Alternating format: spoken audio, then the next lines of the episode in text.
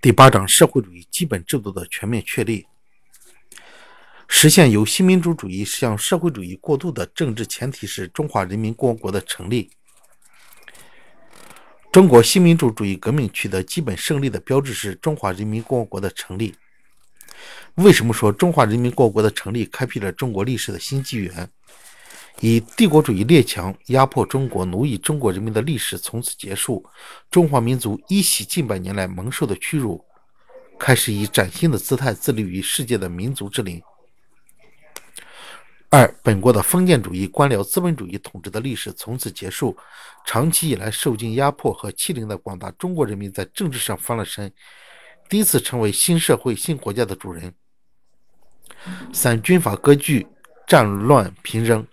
匪患不断的历史从此结束，国家基本统一，民族团结，社会政治局面趋向稳定，各族人民开始过上安居乐业的生活。四，从根本上改变了中国社会的发展方向，为实现由新民主主义向社会主义的过渡创造了政治前提。五，中国共产党成为全国范围内的执政党。它可以运用国家政权，凝聚和调集全国力量，巩固民族独立和人民解放的成果，解放并发展社会生产力，以造福于各族人民，造福于整个中华民族。六，总之，中华人民共和国的成立，标志着中国的新民主主义革命取得了基本的胜利，标志着半殖民地半封建社会的结束和新民主主义社会在全国范围内的建立。中华人民共和国的成立标志着中国进入了新民主主义社会。近代中国面临的两大历史任务是争取民族独立、人民解放，和实现国家繁荣富强、人民共同富裕。一九五一年五月，中央人民政府与西藏地方政府达成和平解放协议。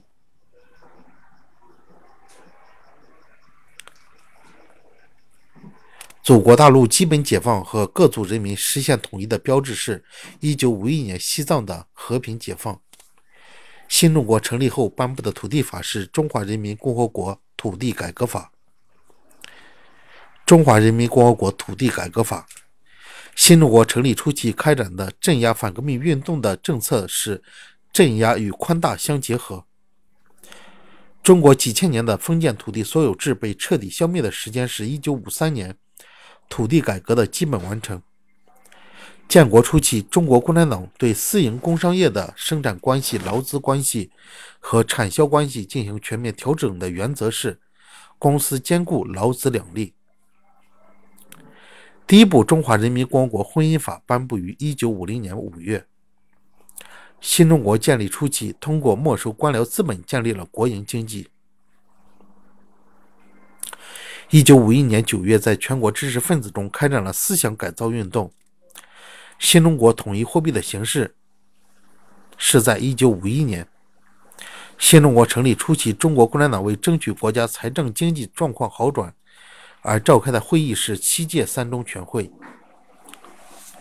没收官僚资本对新中国国民经济发展的作用，一方面削弱了资本主义经济的力量，旧中国官僚资本主义。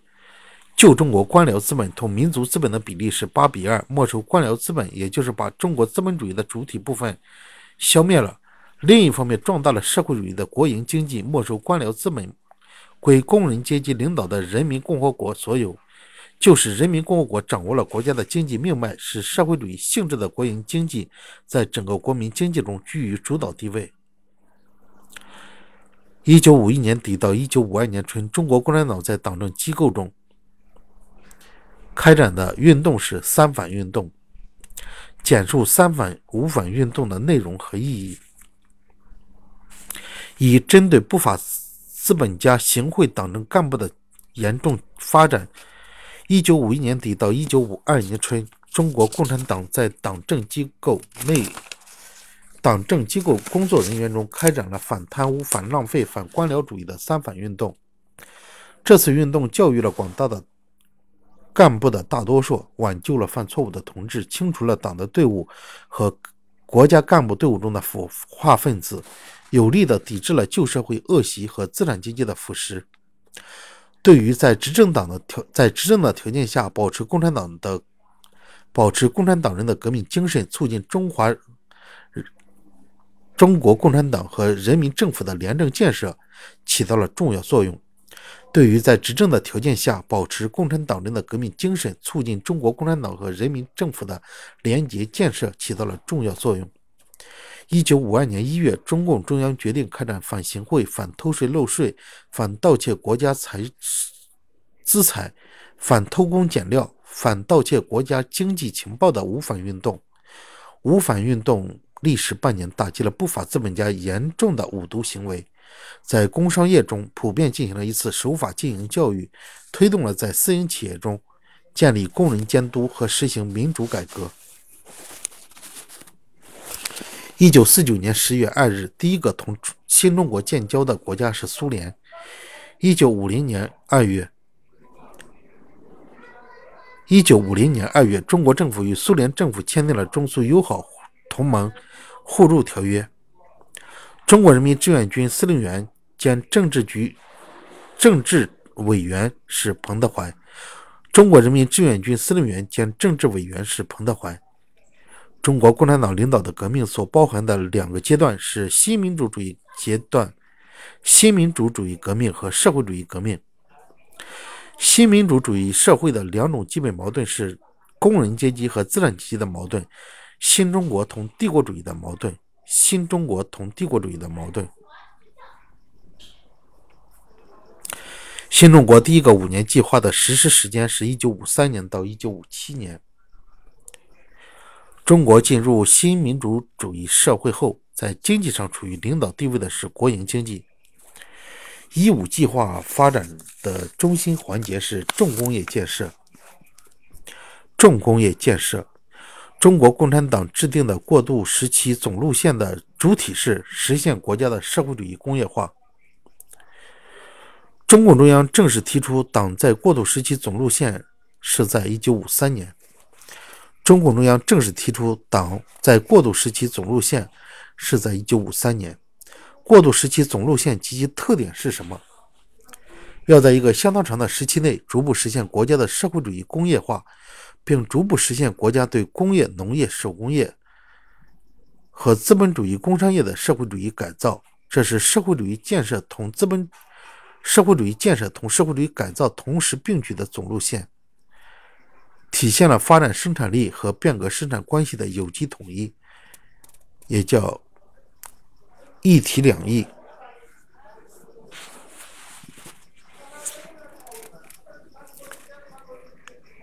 毛泽东全面总结农业合作化运动基本经验的报告是关于农业合作化问题。我国农业社会主义改造经历的几种经济组织形式及其性质。第一是互助组，这是具有社会主义萌芽性质的经济组织；第二是初级农业生产合作社，这是具有半社会主义性质的经济组织；第三是高级农业生产合作社，这是具有社会主义性质的经济组织。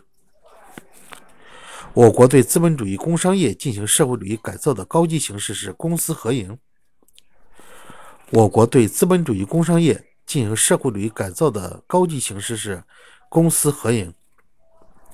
社会主义改造中对资本主义工商业采取了四码分肥的办法。四码分肥具体是指国家所得税、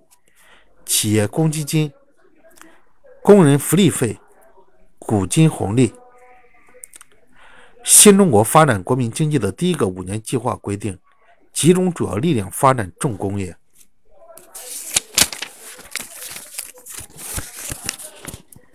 试述对资本主义工商业采取和平输买政策的特点和意义：一、有偿的而不是无偿的，逐步的而不是突然的改变资产阶级的所有制；二、在改造他们的同时，给予他们必要的工作安排。三不剥夺资产阶级的选举权，并且对于他们中间积极拥护社会主义改造而在这个改造事业中有所贡献的代表人物，给予恰当的政治安排。意义对资产阶级实行输买，这是马克思、恩格斯提出的设想。中国共产党把这种设想付诸实施并取得成功。资产阶级中，资产阶级中的绝大多数人公开表示接受这样的方案。在实行全行业公司合营的时候，